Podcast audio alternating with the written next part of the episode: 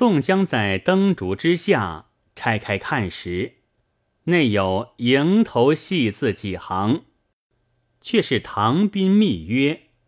次日黎明县官，有文仲荣、崔野领兵前至先锋寨后，只等炮响，关内杀出接应。那时唐斌在彼，乘机夺关。宋先锋起速准备进关。宋江看罢，与吴用密议准备。吴用道：“关将军料无差误，然敌兵出我之后，不可不做准备。当令孙立、朱仝、单廷圭、魏定国、燕顺领兵一万，卷旗息鼓，前往寨后。如遇文崔二将兵到，勿令彼拒逼营寨。”只待我兵已得此关，听放轰天子母号炮，方可容他近前。再令徐宁、索超领兵五千，前往寨东埋伏；林冲、张清领兵五千，前往寨西埋伏。只听寨内炮响，两路齐出接应，合兵冲杀上关。万一我兵中彼奸计，即来救应。宋江道：“军师筹划甚善，当下一一传令，众将遵守，准备去了。”再说山世奇在关内得唐兵消息，专听宋兵寨后炮声，后至天明，忽听得关南连珠炮响。唐斌同士骑上关眺望，见宋军寨后晨起，旌旗错乱。唐斌道：“此必文崔二将后到，可速出关接应。”山士奇同史定领精兵一万，先出关冲杀，令唐斌、陆辉领兵一万，随后策应。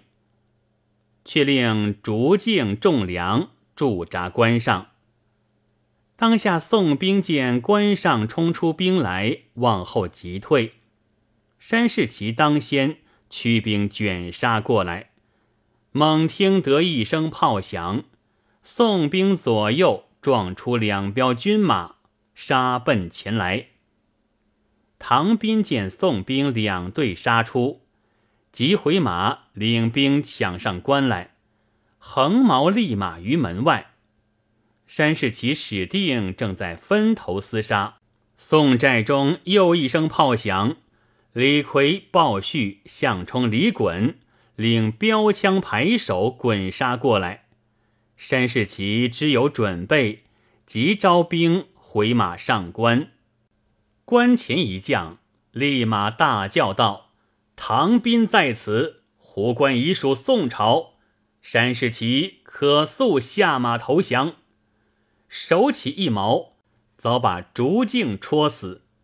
山世奇大惊，往之所措，领数十骑往西抵死冲突去了。林冲、张清要夺关隘，也不来追赶，领兵杀上关来。那时李逵等步兵轻捷，已抢上关，即放号炮，同唐兵赶杀把关军士，夺了湖关。众粮被乱兵所杀，关外史定被徐宁朔翻，北兵四散逃窜，弃下盔甲马匹无数，杀死二千余人，生擒五百余名。降者甚众。须臾，宋先锋等大兵次第入关。唐兵下马拜见宋江道：“唐某犯罪，闻先锋仁义，那时欲投奔大寨，只因无个门路，不获拜师尊严。今天假其变，使唐某得随边邓。”实满平生之愿。说罢，又拜。宋江答礼不迭，慌忙扶起道：“将军归顺朝廷，同宋某荡平叛逆。宋某回朝保奏天子，自当优叙。此后，孙立等众将与同文仲荣、崔野领两路兵马屯扎关外听令。宋江传令文崔二将入关相见。孙立等统领兵马，且屯扎关外。文仲荣、崔野进关参拜宋先锋，道：“文某、崔某有缘，得势麾下。”愿效犬马，宋江大喜道：“将军等同钻此关，功勋不小。宋某于功绩簿上一一标记明白，即令设宴，与唐斌等三人庆贺，一面祭奠关内外军士，新降兵二万余人，或战马一千余匹。”从将都来献功。宋先锋赏烙将佐军兵已毕。宋江问唐斌：“昭德关中兵将多寡？”唐斌道：“城内原有三万兵马，山世奇选出一万守关。今城中兵马尚有二万，正偏将佐共十员。那十员乃是。”孙琦、叶生、金鼎、黄月、冷宁、戴美、翁归、杨春、牛耕、蔡泽。唐斌又道：“田虎视胡关为昭德屏障，胡关已破，田虎失一臂矣。唐某不才，愿为前部去打昭德。”当下，灵川降将耿恭。愿同唐斌为前部，宋江依允，少请。宋江对文仲荣、崔野道：“两位素居抱犊山，在彼情形，威风久著。宋某亦令二位管领本部人马，仍往抱犊屯扎，以当一面。待宋某打破招德，那时请将军相会。”不知二位意下如何？文仲荣、崔野同声答道：“先锋之令，安敢不遵？”当下酒罢，文崔辞别宋先锋，往报读去了。次日，宋先锋开仗，令戴宗往晋宁卢先锋处探听军情，速来回报。戴宗遵令启程，不提。宋江与吴用计议分拨军马攻打昭德，唐兵耿恭领兵一万攻打东门，索超、张清领兵一万攻打南门，却控着西门，防威胜救兵至，恐内外冲突不便。又令李逵、鲍旭、项冲、李衮领步兵五百为游兵。往来接应，领孙立、朱仝、燕顺领兵进关，同樊瑞、马林管领兵马镇守湖关。分拨已定，宋先锋与吴学究统领其余将佐拔寨起行，离昭德城南十里下寨，不提。话分两头。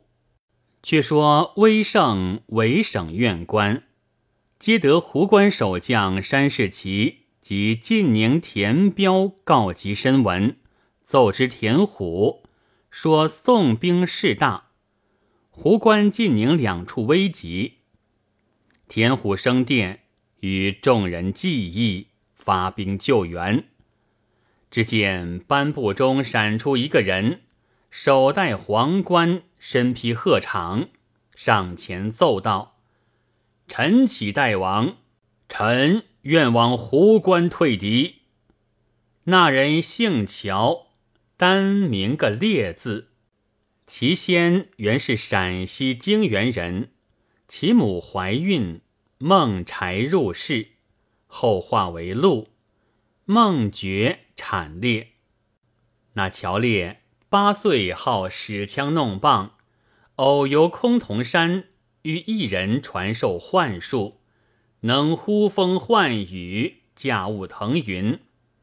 也曾往九宫县二仙山访道，罗真人不肯接见，令道童传令对乔烈说：“你功于外道，不务玄微，待你欲得魔降，然后见我。”乔烈拂然而返，自是有数，游浪不羁。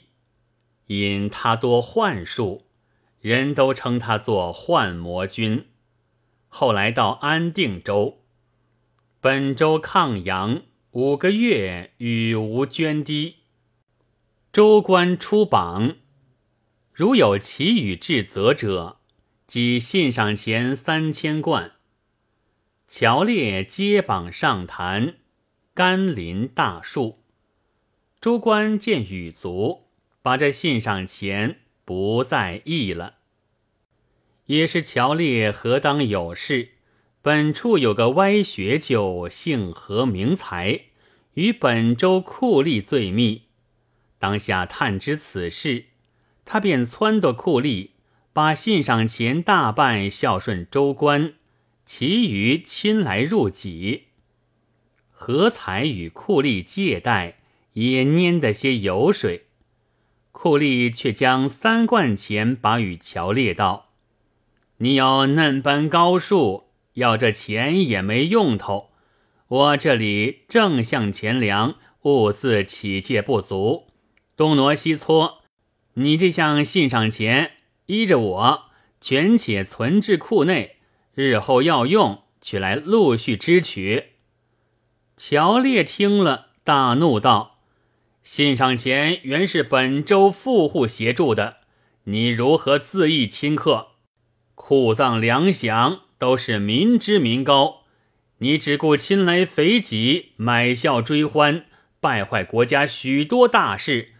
打死你这乌烂阿扎，也与库藏除了一度。”提起拳头劈脸便打，那库吏是酒色头须的人，更兼身体肥胖，未动手先是气喘，哪里架格得住？当下被乔烈拳头脚踢痛打一顿，狼狈而归，卧床四五日，呜呼哀哉，伤重而死。库吏妻奴在本州投了状词，州官也七分猜着，是因信上钱弄出这事来。押旨公文，差人勾捉凶身乔烈对问。乔烈探知此事，连夜逃回京原收拾，同母离家，逃奔到威胜，更名改姓，扮作全真。把烈字改作清字，起个法号叫做道清。未及，田虎作乱，知道清有术，勾引入伙，捏造妖言，逞弄幻术，煽惑渔民，助田虎侵夺州县。田虎每事靠道清做主，委封他做。护国灵感真人，军师左丞相之职。那时方才出姓，因此都称他做国师乔道清。当下乔道清启奏田虎，愿不领军马往湖关拒敌。田虎道：“国师嫩般替寡人分忧。”说还未毕。又见殿帅孙安上殿启奏：“臣愿领兵马去援晋宁。”田虎加封乔道清、孙安为征南大元帅，各拨兵马二万前去。乔道清又奏道：“湖关危急，臣选轻骑星夜往救。”田虎大喜。令枢密院分拨兵将，随从乔道清、孙安进征。枢密院得令，选将拨兵，交付二人。乔道清、孙安即日整点军马启程。那个孙安与乔道清同乡，他也是泾原人，生得身长九尺，腰大八围，颇知韬略，履历过人，学得一身出色的好武艺，惯使两口冰铁剑。后来为报复仇，杀死二人。因官府追捕紧急，弃家逃走。他素与乔道清交厚，闻知乔道清在田虎手下，遂到威胜投诉乔道清。道清见与田虎拒敌有功，委受殿帅之职。今日统领十员偏将，军马二万，往救晋宁。那十员偏将是谁？乃是梅玉、秦英、金针、陆清、毕胜、潘逊、杨芳、冯生、胡迈、陆方。那十员偏将都委受统治之职。当下，孙安辞别乔道清，统领军马往晋宁进发，不提。再说，乔道清将二万军马着团练聂心、冯起统领，随后自己同四员偏将先行。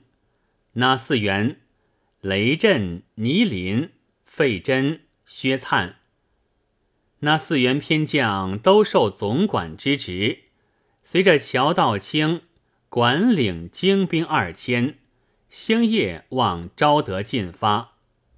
不则一日，来到昭德城北十里外，前骑探马来报：昨日被宋江打破壶关，目今分兵三路攻打昭德城池。乔道清闻报，大怒道。这厮们嫩般无礼，叫他认俺的手段。领兵飞奔前来，正遇唐兵耿恭领兵攻打北门。忽报西北上有二千余骑到来，唐兵耿恭列阵迎敌。乔道清兵马已到，两阵相对，旗鼓相望。南北尚有一箭之地。唐兵耿恭看见北任前四员将佐簇拥着一个先生，立马于红罗宝盖下。那先生怎生模样？但见头戴紫金嵌宝鱼尾道冠，身穿皂岩边烈火锦鹤氅，腰系杂色彩丝绦。足穿云头方翅系，仗一口昆宗铁骨剑，坐一匹雪花银鬃马，八字眉，闭眼络腮胡，四方口生与中相似。那先生马前皂旗上，金写两行十七个大字，乃是护国灵感真人，军师左丞相，征南大元帅。瞧，耿恭看罢，惊骇道：“这个人厉害！”两军未及交锋，恰遇李逵等五百游兵突至，李逵便欲上前。耿恭道：“此人是晋王手下第一个了得的，会行妖术，最是厉害。”李逵道：“俺抢上去砍了那撮鸟。”却使什么鸟术？唐斌也说：“将军不可轻敌。”李逵哪里肯听，挥板斧冲杀上去。鲍旭、项冲、李衮恐李逵有失，领五百团牌标枪手一起滚杀过去。那先生哈哈大笑，喝道：“这厮不得狂逞！”不慌不忙，把那口宝剑往空一指，口中念念有词，喝声道：“急！”好好的白日青天，霎时黑雾漫漫，狂风飒飒，飞土扬尘。更有一团黑气，把李逵等五百余人罩住，却似射入黑漆皮带内一般，眼前并无一系亮光，一毫也动弹不得。耳畔但听得风雨之声，却不知身在何处。任你英雄好汉，不能插翅飞腾；你便火手金刚，怎逃地网天罗？八臂哪吒难脱龙潭虎窟。毕竟李逵等众人危困，生死如何？且听下回分解。